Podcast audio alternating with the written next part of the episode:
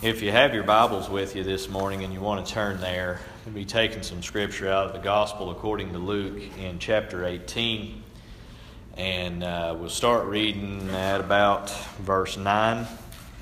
And, you know, it's of course not lost on me that uh, the upcoming holiday is Thanksgiving. Brother Sam had mentioned something that I'd, uh, a conclusion that I'd come to years ago about Thanksgiving as a religious holiday lot of people would say, I, I mean, just their knee jerk response is no, it's not, but it actually is. I mean, it is to me because I'm giving thanks to God.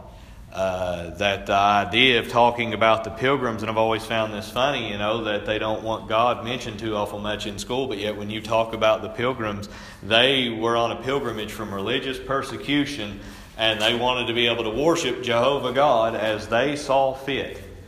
And uh, it's kind of hard to separate one from the other.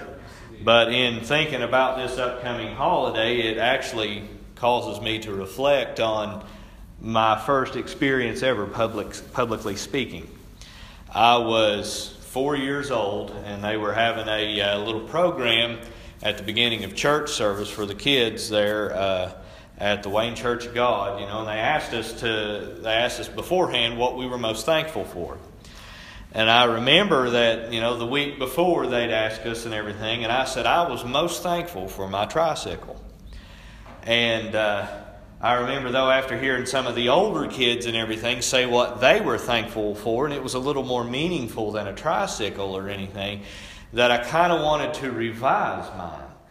And, uh, you know, they told me, the, the person there that was in charge told me, said, well, you know, you don't want to you don't want to change everything now, you know, just go with what you've got and everything. And I got up there and I imitated what I'd always seen adults do when they got up there and they'd clear their throat. They'd do the. and so here's this little four year old cotton top little boy up there, gets behind the pulpit and clears his throat and everything, gets ready to speak. And when I did that, everybody started laughing. And I thought they were laughing at me. And I wasn't able to really say much more beyond that and everything and started crying and went and sat down. And of course, I've come a long way public speaking in that regard. Uh, but I, anytime I think about uh, Thanksgiving, I find myself thinking about what we are most thankful for and the things that we're thankful for. Are they actually meaningful or are they just frivolous sorts of things? Uh, and here in Luke chapter 18, Jesus actually talks about a publican and a Pharisee uh, going up to the temple and both offering alms and both uh, essentially talking to God. And we find that the, uh, the Pharisee is doing everything textbook right.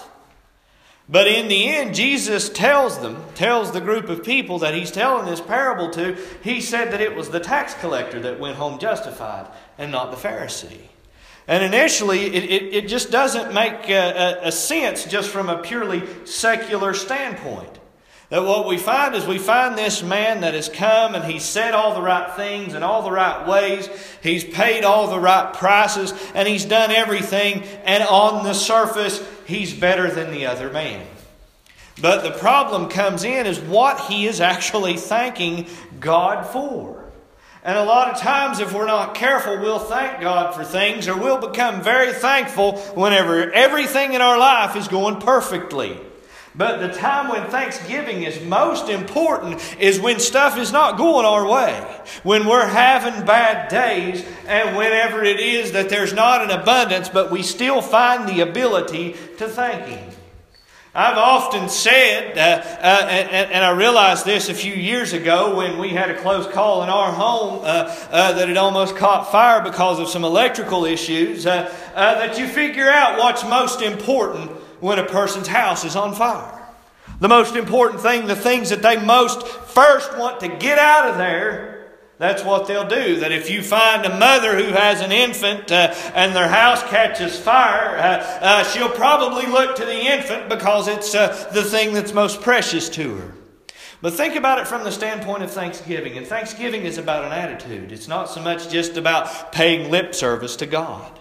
It's about having an attitude of thankfulness to us. Uh, and I can tell you uh, that one of the most important things to have thankfulness for is salvation. Because without that and without hope of Christ in the next life, uh, everything else is just pretty much pointless. Uh, the way I've heard some ministers put it, it's kind of like rearranging the deck chairs on the Titanic. Uh, you can do what you want to, but ultimately uh, it's going to come to naught uh, because the ship is going to sink. And here in uh, Luke chapter 18, we'll start reading at verse 9. It says, And he spake this parable unto certain which trusted in themselves that they were righteous and despised others. now, the ones that he's talking about are the Pharisees uh, and the scribes. Uh, you'll notice throughout the Gospels that Jesus' biggest opponents in this world were the Pharisees and the scribes. They knew the right things to do, but they didn't do the right things in the right way and for the right reason. That's all about attitude. You can go and you can give a lot of money, but if you do it only to be seen of men, that's not the right attitude. Uh, you can give thanks. Uh, you can pray every time you sit down to a meal uh, and bow your head, and if the only reason you do it is because you know that your preacher is sitting just a row or two away, or, or because that you want to be seen of men, or just out of sheer habit, you're probably not doing it for the right reason. That everything starts with attitude. Our attitude toward coming to church, our attitude toward reading the Word of God, our attitude toward our prayer time. All of that is so important uh, that if we only do it just because we're wanting to check it off on our list, there's something wrong. And Jesus was talking about these same types of people. They believed they were righteous, but they despised other people. Where is that a problem? Jesus said, Blessed are the merciful, for they shall obtain mercy. If you're not merciful, you're not going to obtain mercy. And all of these things now Jesus begins to talk about. In verse 10, he says, Two men, two of them went up to, into the temple to pray. Both were going to pray. Both went to church. If you want to put it in uh, uh, terms more similar to us, that both of them went to church. One went for the right reason and the other went for the wrong one. And it says, the one a Pharisee. Now I could just imagine my, uh, uh my uh, overactive imagination conjures an image of uh, when Jesus begins to tell this, and the Pharisees that are present maybe straightening their ties a little bit. Yeah, a Pharisee, one of us, a good guy, a guy worth knowing. And then he says, and the other a publican. I can imagine the sneers that they may say. Publican goes up to the temple to pray. yeah, publicans, those vile Roman collaborators that go uh, and are government paid robbers. How dare he even mention them in our presence? And Jesus goes on, he says, And the Pharisee stood and prayed, thus with himself God, I thank thee that I am not as other men are, extortioners, unjust, adulterers, or even as this publican. I fast twice in the week. I give tithes of all that I possess. He stands up there and he gives thanks. Now, you think about the kind of thanks that he's giving. He's saying, God, I'm glad I'm not like everybody else. I'm glad that I'm better than everybody else around. And God, here's why. I can tell you right now that there are going to be those that are going to try to stand before God at the last day and essentially say, have you not seen my receipts, God? Have you not seen the money that I gave to charity? Have you not seen that I've read the Bible through in a year for 10 years straight, leading up to my point of standing before you? And I never missed a church service. And have you seen what I put in the offering plate? Have you seen the things that I've done? They've got a plaque up in the church dedicated to me because of all the things that I've done in the church. And Jesus himself said that there would be those that would come before him and say, Didn't we do all this stuff? And he said he'd look at him and say, I never knew you. And the reason was, was because Jesus said it in another place. He said that they do all of these things before men, to be seen of men. And he said they have their reward. They have the reward down here. I don't want a reward down here. I want a reward over on the other side. And the Pharisees, uh, when Jesus finishes this, I can imagine them saying, Yeah, that's what I do. Uh, uh, this guy, Jesus, maybe he ain't so bad after all. Or maybe they were on to him at this point and they were saying, Uh oh. He started out with the, the Pharisee I can only imagine where he's going from here. I've always found it ponderous that people talk about what would Jesus do. That was really popular when I was in high school. Everybody running around with them WWJD bracelets on and stuff. Uh, uh, and they were all the time talking about that. And even in my state of mind, I was thinking, like they even know what Jesus would do. Because most of them hadn't ever cracked a Bible. And they hadn't ever paid attention to anything to do with church. And yet they were sitting back saying, Oh, yeah, I know what Jesus would do. Pharisees thought they knew what he would do, they didn't fully know. But it goes on here, and it says in verse 13 And the publican, standing afar off, would not lift up so much as his eyes unto heaven, but smote upon his breast, saying, God, be merciful to me, a sinner. You know what he did? He looked at the truth. He didn't clothe himself with a lie. And I can tell you, it's easy. It's easy to get the wrong idea and the wrong opinion about ourselves. We're not to think uh, more highly of ourselves than we ought. You know, it's real easy, and I, can tell you one of the biggest temptations uh, that ever comes my way uh, is for the devil to say, Oh, well, you're a pastor. You aren't subject to these things like everybody else is. You can walk a finer line than everybody else.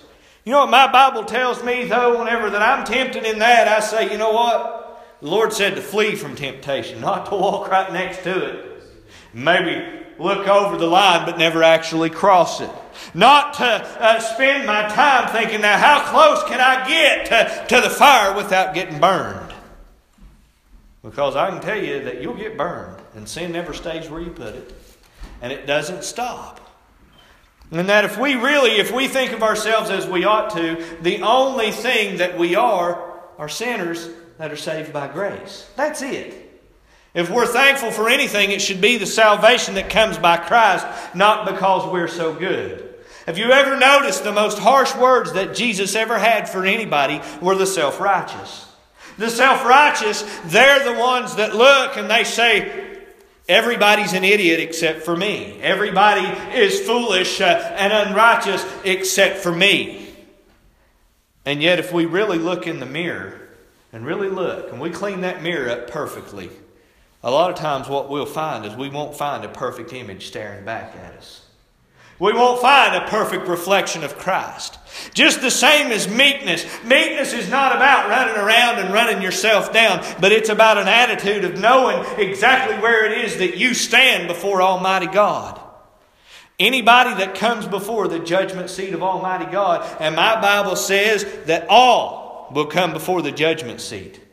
That doesn't mean that just because we've been blood bought that we're not going to be judged. What it says is that our deeds will come up, but they'll be weighed against the blood of Christ, and we'll be found innocent. Because everything, all the sin will be blotted out by the blood of Christ. And this Pharisee, what was he trusting to? He said uh, in verse 11 there, it says, I thank thee that I'm not as other men are. He's comparing himself to other men. You ever heard that one before? You ever seen people do that? I'm not as bad as that guy. I can tell you, if you've never heard people act like that, just go and volunteer at a middle school and sit in a classroom. Those kids, they're all about, well, I'm better than so and so. Or so and so did this, but I didn't.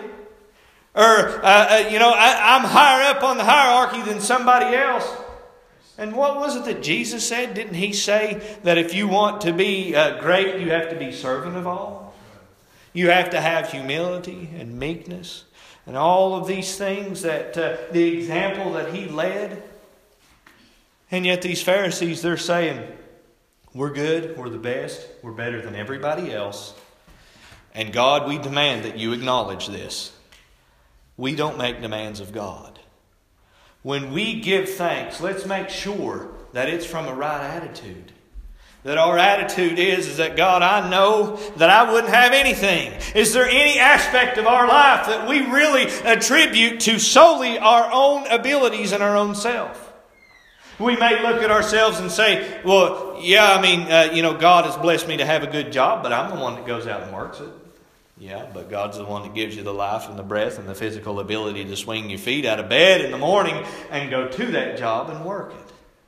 You may say, well, yeah, but uh, uh, I'm the one that has managed my money and taken care of these things and done what I should do uh, and, and, and been a good steward before Almighty God, and yet He's given you the wherewithal to be able to do that.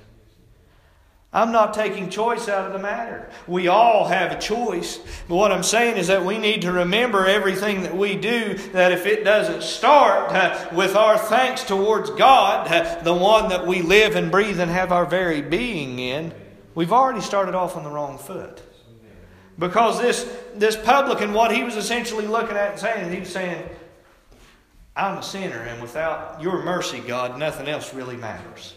Nothing else is even remotely important. All other concerns are secondary beyond the mercy of God. And yet, out there in the world, what are people talking about? Brother Sam mentioned that about that one man that wrote the article, and I hadn't seen it, but uh, I find that interesting that every single time a tragedy or something happens, people stand up and say, Where was God? The way I see it, you can't ignore God and then whenever something bad happens, look around and say, Where were you at on that one, God? You don't turn around and say, Well, now, God, you didn't take care of things uh, when you should have taken care of it. First of all, who is it that ever looks at God and says, God, why are you doing this? That he has to explain himself to them. Secondly, whenever tragedy happens, and people talk about that in, in the church, and uh, uh, people talk about the Las Vegas shooting or the 9 11 towers uh, or Hurricane Katrina, all these things that have happened in the United States, when you uh, don't have to go far on this planet to find a place where things far worse than that are happening. And nobody's asking where God is on that one. I can tell you, though, the greatest tragedy that ever happened was when they took somebody that was as innocent as innocent could be, and they drove nails through his hands and through his feet and hung him on a cross, and all of the sin of the world was heaped upon him. All of the pedophiles, all of the rapists, every murder, every little white lie, every bald faced blacker than night lie Every bad thing that you can think of was hanged upon him, and he was innocent. He was more innocent than a newborn baby. And you know where God was at when that happened? He was there, and he was pouring out his wrath on his own son, who was far more innocent than anybody else could ever hope to be. It's as I've said before, people look around and we find things to be more of a tragedy whenever it happens to somebody who is perceived to be innocent. That's why it's so bad we uh, conjure it in our minds. It's so bad if somebody does something bad to a kid or a baby because they're more innocent.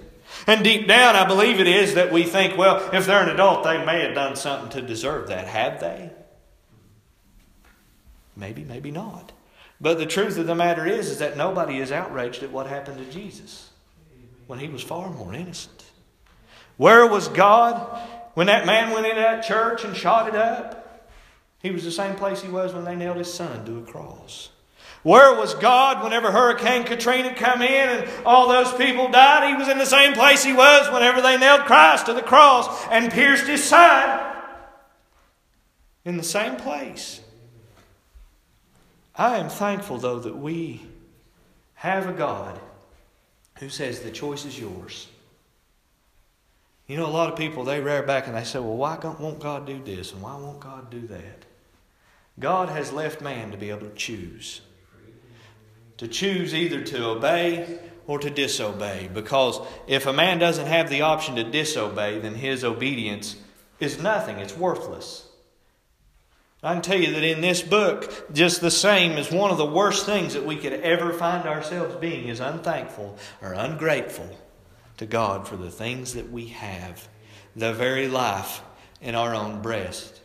And you'll notice that this publican, this publican, he was essentially saying, God, be merciful. Please don't kill me. Continue to give me life because I know that you give me life. This Pharisee, he never mentions anything about being thankful to God for what God has given him. He just thanks God he's not like everybody else. And here's the word of caution I can give you about this in this parable that Jesus tells. Be careful that you don't rear back and say, I'm glad I'm not like that Pharisee. Because you just now became just like that Pharisee. when you do that. You should rather say, God, help me to be like the publican. Help me, Lord, to be humble and low before you and to know my spot. Because I know that if I do, I'll come away thankful. Do you know what one of the most thankless jobs on the face of this planet is? Parenthood. Because kids grow up expecting things that are gifts given to them. And a lot of times they don't even realize what their parents did for them until they themselves become parents. I can tell you, I didn't. I imagine my kids won't. I mean, you have an inkling, I'm sure. Because as a teenager, don't you know everything? You find out a little later you don't know everything, but when you're a teenager, you feel like, well, you know, I'm not one of those teenagers that thinks they know everything, but I know everything worth knowing. I know everything I really need to know. That's the way I was. But the truth of the matter is, is that when our attitude changes, is when we get a different perspective. And I've heard, I believe it was Chuck Swindoll referred to it this way, and, I, have tried this exercise and it works. He says, try to get the vertical perspective, the top down from heaven, and see how that interactions are and see how attitudes go. Look at it, try to look at it from the Father's perspective of things. And, and I've noticed it does. It changes your attitude about a great many things. Because we look at things, you know, and there's an old Chinese proverb that, that talks about, says that uh, a young man found a horse. He said, Well, that's good. Says, Well, the horse runs away. Well, that's bad. Says, Well, the young man goes out and finds a horse and brings it back. Well, that's good. Says, Well, while he's trying to break the horse, it falls on him and breaks his leg. Well, that's bad. And they conscript a bunch of men into the military, and there's a bad battle and everything. Uh, uh, and, and all the young men that got conscripted got killed, but the young man couldn't go because his leg was broke. Well, that's good. And you see how that circumstances change just based on our small snippet of perception. But if we get the vertical perspective or the perspective of God and we try to look at it, and I'm saying it's not easy, we see that all those things work together for good to those that are called according to His purpose. So when something bad happens to us, let's be thankful. We may not be thankful for the thing that happened, but be thankful to God that, God, you're still in control. I know that you've still got things in hand. When something good happens, yes, praise Him and thank Him. But be willing to praise Him and thank Him even when things aren't going well. You know, I'm not saying that we should ever discount Thanksgiving as a holiday, but if that's the only day out of the rest of the year that we're thankful, man, we are really shortchanging God and ourselves. And I don't want to be found being that way. Every prayer should start with thanksgiving. When Jesus fed the 5,000, you know what he did before he ever began to break the bread? It said that he looked up to heaven and he gave thanks. And Jesus told them, uh, Jesus, any of those miracles that he done, he basically told them, he said, it's just a parlor trick. That's nothing compared to what he did on Calvary, but he still gave thanks to God. He looked at to, looked to heaven at one point and said, God, I thank you that you've revealed these things uh, uh, to the babes uh, and you've withheld it from the wise and the prudent. Jesus gave thanks often, prayed often. What can we do? Give thanks. You may say, For what, Brother Jeremiah? I don't know. That's up to you. That's between you and God. But everything that you do, every step you take, everywhere you go, we need to keep in the front of our mind God, I thank you.